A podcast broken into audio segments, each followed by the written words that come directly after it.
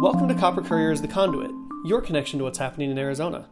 As the line of attendees for Trump's rally in Phoenix form outside Dream City Church, hospitals continue to fill with patients who have contracted COVID 19. Another record breaking number of cases of the virus was announced today. More than 3,500 Arizonans are reported to have gotten the coronavirus.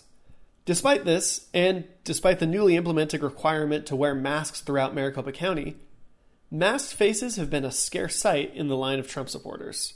In fact, it's still unknown whether or not Trump himself will wear a mask. One elected official who was invited to attend, Representative Andy Biggs, told KTAR this morning that he still hadn't decided if he would be wearing a mask.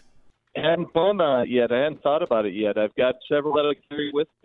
And I think the determination when I get to some place, if somebody's feeling uncomfortable, I'll try to put a mask on for them. I don't want them to feel uncomfortable. But at the same time, if it looks like we're going to be able to socially distance, et cetera, then I uh, then I don't wear a mask. The other thing too, I would tell you is I got to get there early so they will give me a test.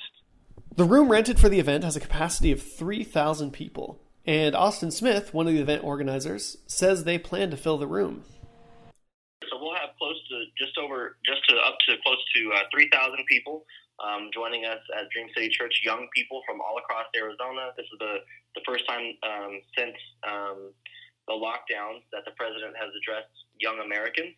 And um, I'm sure that the message will be teamed around that and about the future and the rebuilding of our economy, specifically for young Americans. We'll have continued coverage of today's event, including what health experts think about. La- uh, we'll have continued. We'll have continuing coverage of today's event, including opinions of health experts on what they think about allowing large crowds to gather during a health crisis on our website, coppercourier.com. For the conduit, I'm Cameron Stevenson.